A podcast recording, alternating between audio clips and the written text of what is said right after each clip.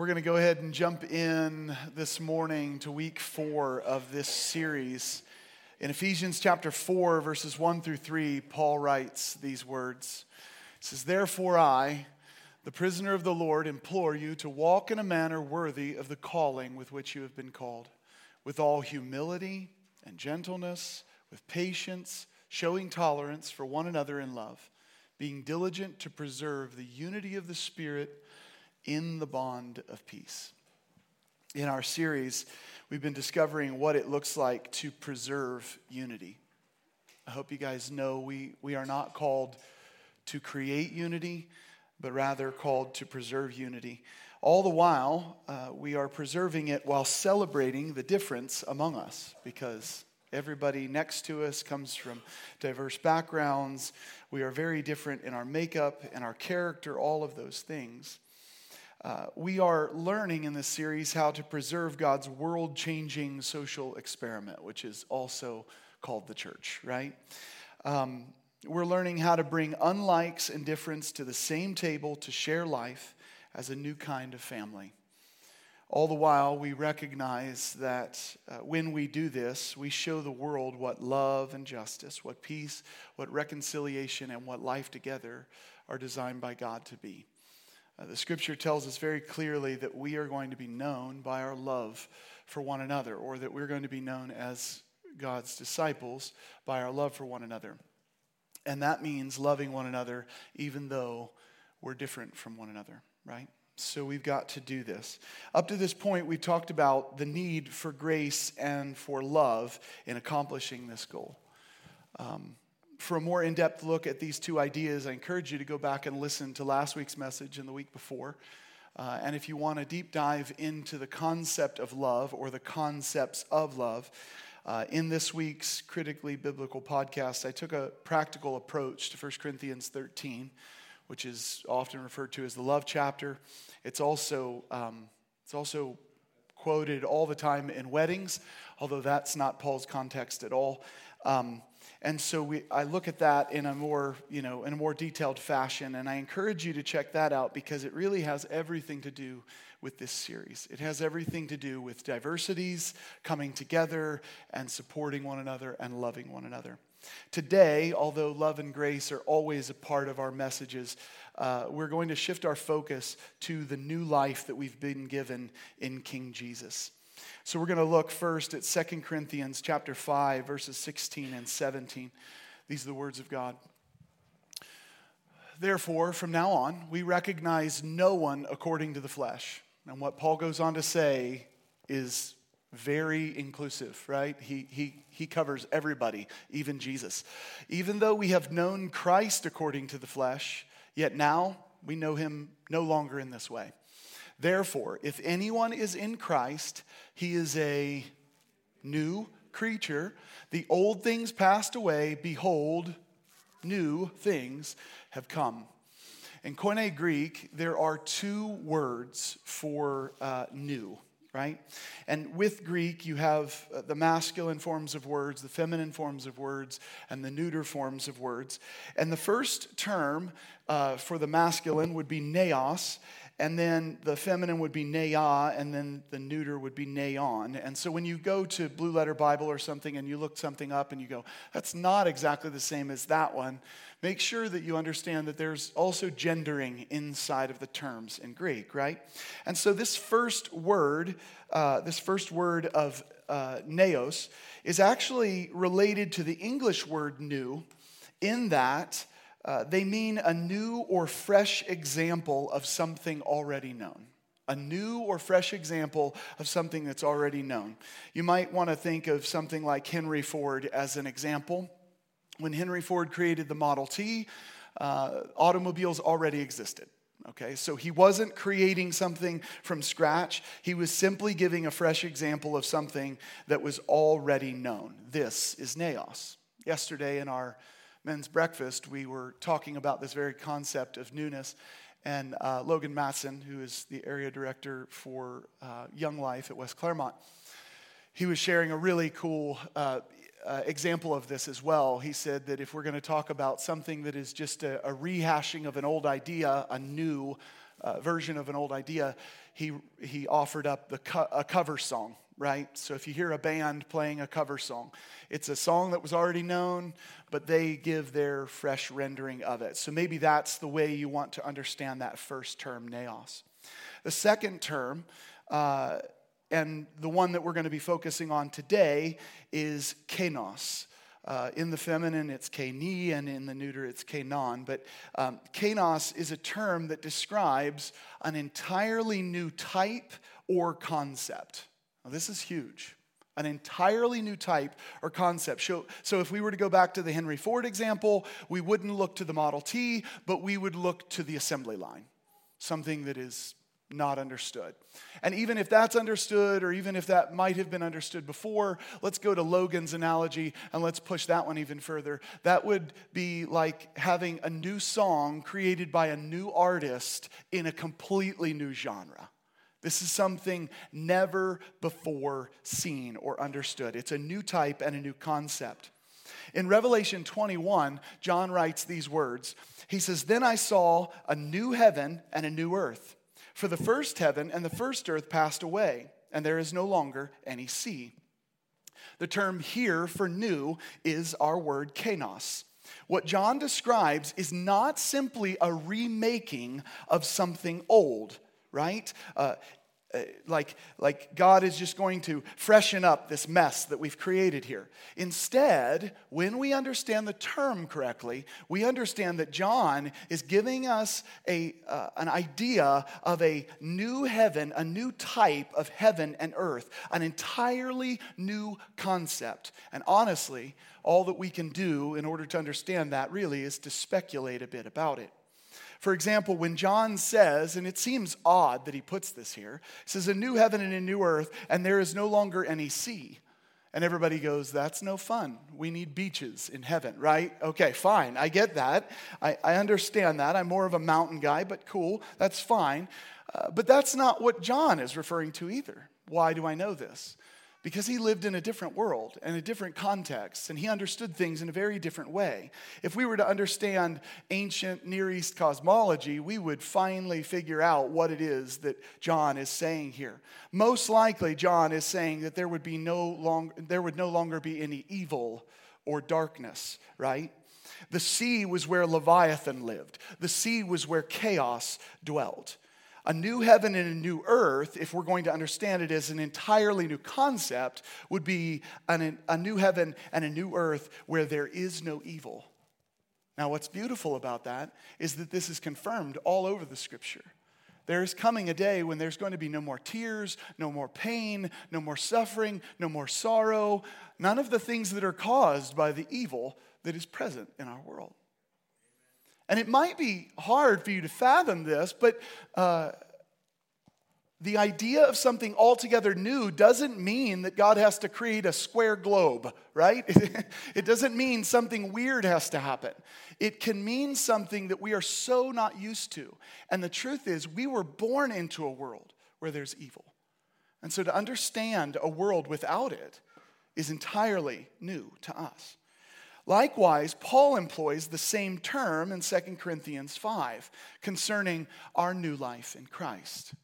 And this is where it gets really eye opening and life changing. Again, we're not talking about a fresh example of something that's already known.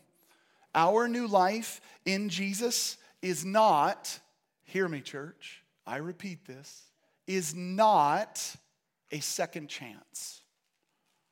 You could be given a thousand chances and you'll screw every one of them up. Amen. Nobody's liking this right now, right? Like, eh, I don't know. I could give it a shot. You gave it plenty, trust me, okay? Our new life in Jesus is not a second chance. That is not Paul's point in any way, shape, or form. Instead, we are embracing an entirely new type of being, a being that finds its source, its animation, in King Jesus, or rather, King Jesus in us. Galatians chapter 2 verse 20 says this, I have been crucified with Christ and it is no longer I who live, but Christ lives in me. And the life which I now live in the flesh, I live by faith in the Son of God, who loved me and gave himself up for me. Just as Paul said that uh, they no longer knew Christ in 2 Corinthians 5, they no longer knew Christ in the manner of his flesh, we are no longer to know ourselves or one another in this old way. The old things have passed, the kainos things, the new things have come. So, what are these new things? This is the all too important question here. You see, what makes us new can't be our physical body being changed. You know how I know that? Because I'm still looking at all your old bodies, right? And I have to look at mine every day, right? So it's not our physical bodies that's not been changed. It's also what makes us new can't be that we no longer make mistakes. You know how I know that? Because I still do pastoral counseling, right? Mark got it. That was awesome, right? Because we're sinful. We're broken people. Does that mean that we're marked by sin? No, of course not. But the Bible is clear. If we sin, God is faithful and just to forgive us of all unrighteousness. He tells us we're to confess our sins one to another. Why? Because we have it and we need to do it. Amen? So, what makes us new has to be something altogether different. And this is where it's going to get challenging for you. It has to be something that we once shared with Christ Jesus. What? Just as he was once flesh and is no longer regarded this way, we are no uh, longer regarded this way either. What am I getting at in this? Well, it can't just be sin, right? It can't just be sin. Why? Jesus didn't sin. Apparently, there is something more that the Bible means by flesh apart from sin. Colossians 1:22 says, "Yet he has now reconciled you in his fleshly body through death." Jesus reconciled us through his fleshly body in death. It doesn't imply sinful body, right? In order to present you before him holy and blameless and beyond reproach.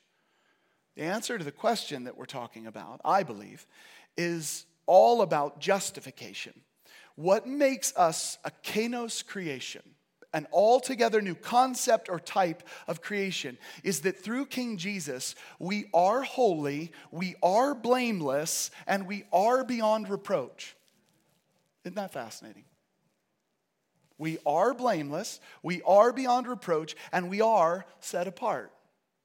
That's pretty fascinating to me. We're all former prodigals, each and every one of us. Lost sons and daughters, put back inside God's house, celebrated because of the Father's grace. What makes us truly kainos, what makes us truly new, is that we don't seek to justify ourselves through works any longer. That's an entirely new concept for us. We already stand justified by grace through faith in King Jesus. And this is what is meant to live by faith or to live according to the Spirit. Jesus lived in the flesh, Jesus didn't sin. We live in the flesh. This is an old type of us. But there is a new type of us, which is a type that lives by faith and a type that lives according to the Spirit that dwells within us. Did you notice back in that Galatians passage? It says that now Christ lives in me, Christ in me.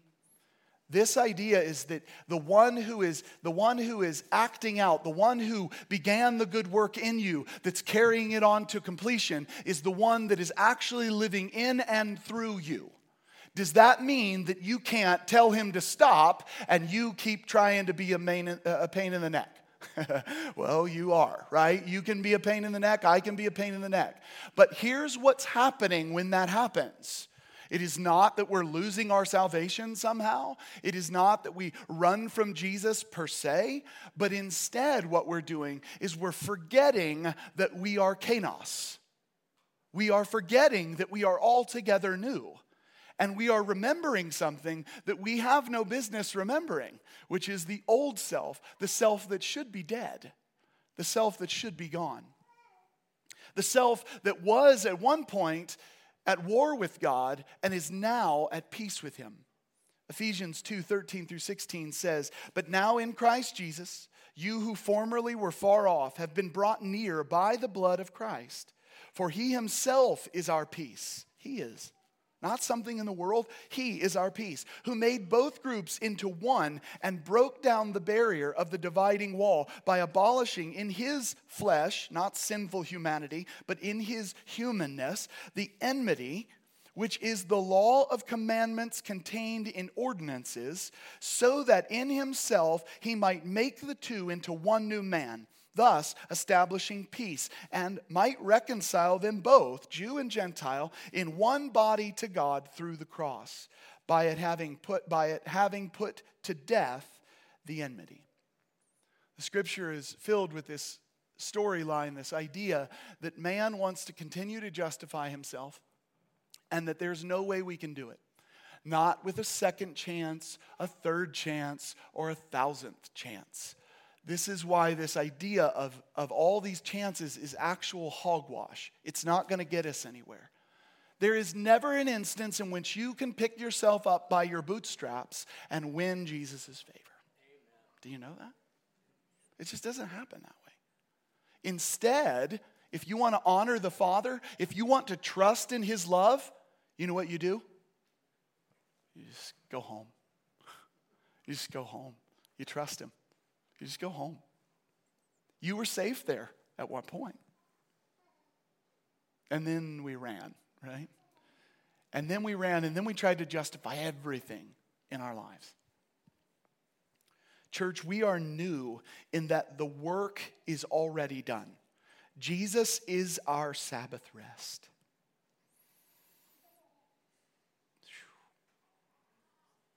Our newness, church, is not evidenced by a fleshly striving, but by faith in the one who began the good work in us. Galatians 5:1 says, "It was for freedom that Christ set us free." Did you catch that? It was for freedom that Christ set you free. It was not for bondage that Christ set you free. It was for freedom that Christ set you free. Therefore, keep standing firm and do not be subject again to, yo- to a yoke of slavery. What is the yoke he's referring to in Galatians? A yoke of self justification through your works, through the law. Listen to me, church. The law is not the problem, it's what we keep doing with it that is the problem. It is using it for a purpose other than what God designed it for. If the law was simply to be a mirror to reveal that we are awful, then we should just use it as a mirror. We shouldn't use it as a license to walk into places and to get ourselves checked into God's house. It does not work that way. God doesn't need to, to, to know who you are based on the mirror. He knows who you are because He sees your heart. He knows who you are because he sees every piece of who you are. We are free because of what Jesus has done. This is all part of being kainos, new, completely new, something altogether different than what we've gotten ourselves into. Here's where this becomes extremely practical. This understanding of kainos, of newness, changes how we view ourselves, how we view others in Christ, and how we live out our life. Let's deal with ourselves first. In my newness, in the knowledge that I am justified and I am free and that I am one with my King, right? In that knowledge, here's what I know. Romans 6 18. Having been freed from sin, you became slaves to righteousness. Wait a second, Nathan. You just said it was for freedom that we have been set free. Ah, listen to these words from Scot McKnight. To be sure, we are free. But this does not mean we can do what we want. Liberty is not license. Liberty is not license. No, in fact, Christian liberty is constrained by love. Love both guides and constrains us. If we are committed to be with others and to be for others in such a way that we grow into Christ likeness, we will not live in a way that destroys the faith development of our brothers and sisters. Why would you obey in your freedom? For the person next to you, for the people around you, for the glory of your king. That's why you would obey. Romans 8 2 says, For the law of the Spirit of life in Christ Jesus has set you free from the law of sin and death. So you were set free from something, right, church? Sin and death. But you were saved and set free to something as well, right? Life and the Spirit of God. This is a beautiful, beautiful thing. When it comes to ourselves, I think the challenge, and this is, a, this is just a candid moment of my own personal issues, I suppose. Seeing myself as a new creation is hard. Did you know that? It's really hard. And here's why because the old self reminds me of its presence every day, right? The tent of this flesh, that reminds me every day. There's nothing wrong with what God created, it's just what I did with it, right? This reminds me every day. I'm afraid that in the world I'm reminded of my old self. Why? Because my sins have effects, and they often don't just go away. So it's really easy for us to embrace forgiveness in the theoretical concept, but it is hard for us to walk in forgiveness because the effects of our sin keep walking with us.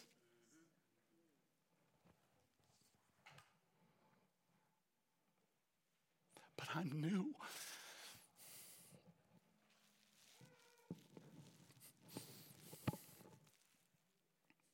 And that is life changing. I'm new. I'm not even the old version or a new version of the old Nathan. I'm not even that. Who am I? Christ in me. Who am I? I am who Jesus has made me to be. I am a fellow brother and sister in Christ. Brother, because I'm not gender neutral. Anyway, right? Not fluid here, okay? Had to throw that one in there anyway. The reason why we struggle with this personally, why I struggle with being Kainos, is that our complete freedom is and is yet to come. Isn't that annoying, right? It's, it's what John Wimber of the Vineyard used to call the now and the not yet. He got this from George Eldon Ladd, but you know, it's still the point, right? The, the now and the not yet of the kingdom. How many of you know that you're saved? How many of you know that 2,000 years ago you were saved, though? what?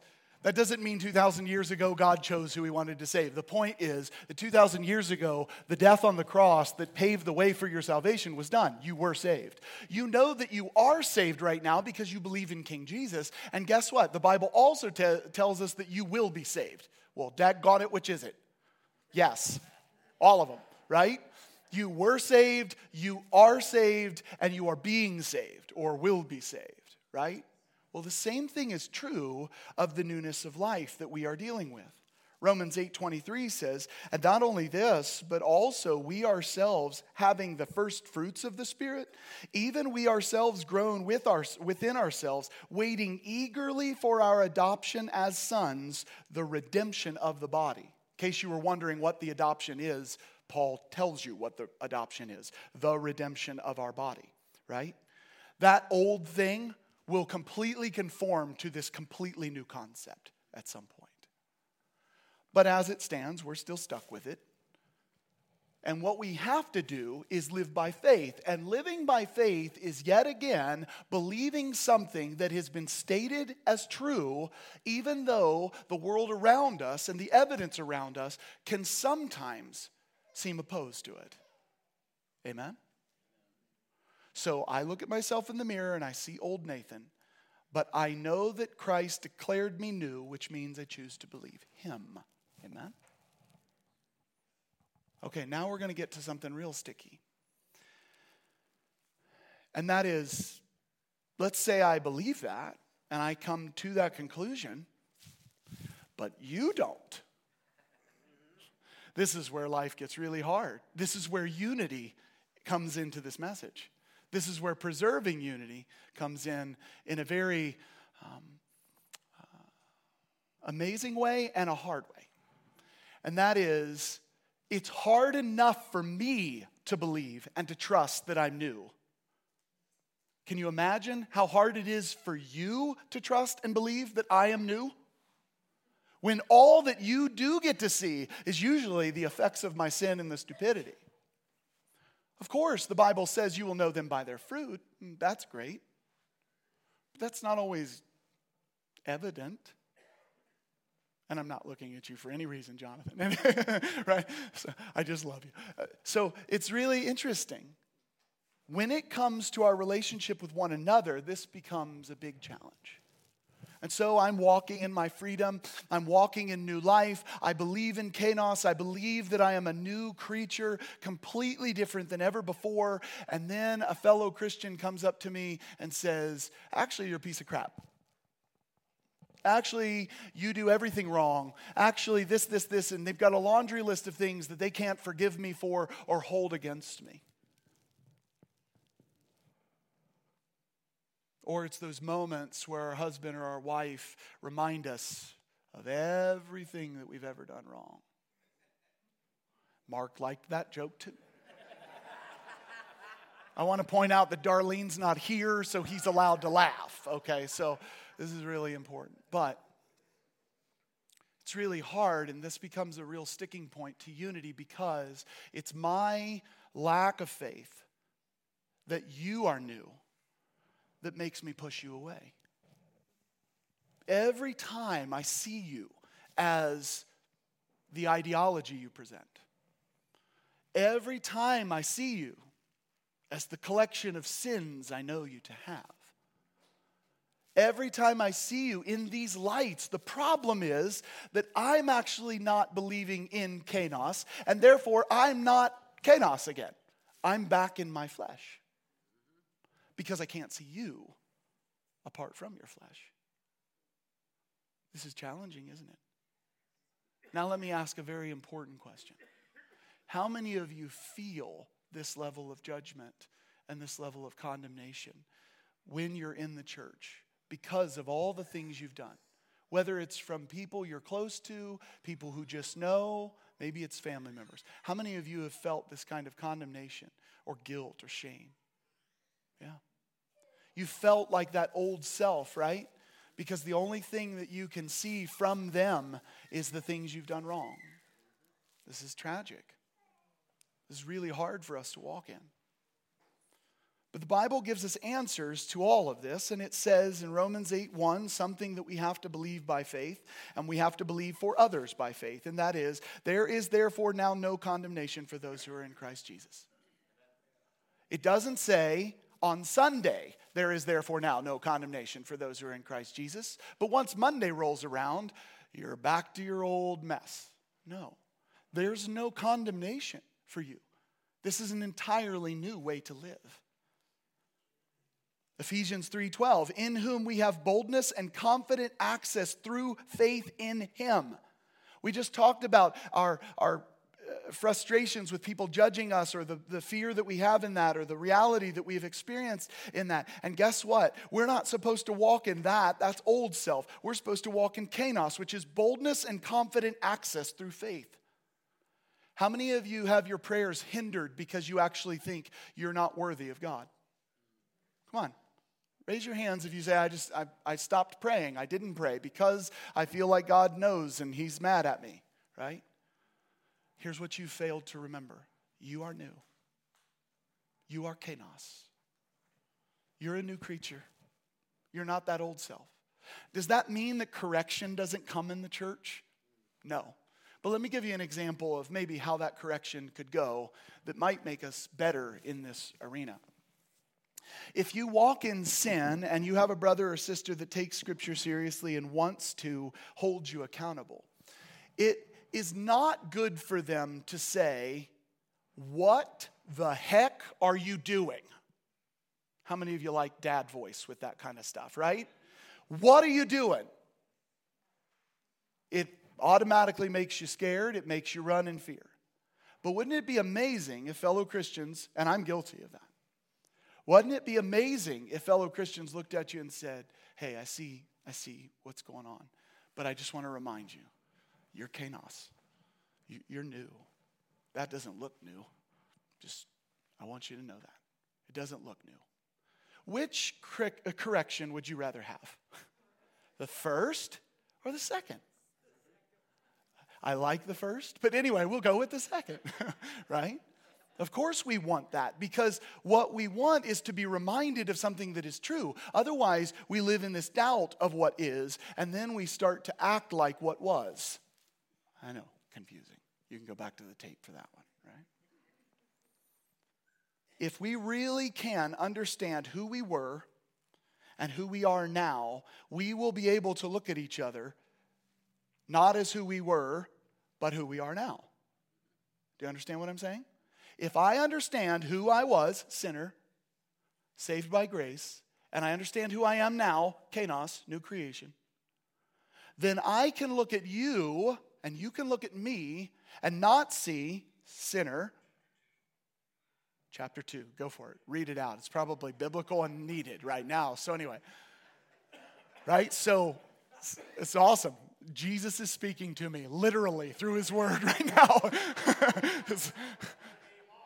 I can't get him off. I would suggest the attempt to get him to shut up is probably the downfall. So that's not Kainos, okay? Anyway, okay. So so if I understand sinner saved by grace, then when I look at you, I can actually not see sinner, I can see saved by grace. Right? Leo Tolstoy said something that is just unbelievably powerful. He said, When you understand everything, you can forgive anything. You want to know what holds us back from seeing each other as Kainos? We don't understand the sin of another because we think we're better. But if you just take some time and look in the mirror, and I'm talking to everybody here, I don't care if you're David and you've murdered somebody, or you think your only sin in life is a little white lie, which is a big white lie, right? right? So if that's the case, the truth is you can relate. You have been forgiven much, church. I have been forgiven much. And if we understand this, we can start to see each other in a very, very, very different way. So, this is about unity. This is about us living together. This is about us celebrating our difference. This is about us walking in a way that the world looks at and says, oh my goodness, I want to be a part of that. We have to see each other as what we are Kainos, a new creation, something altogether different. Altogether.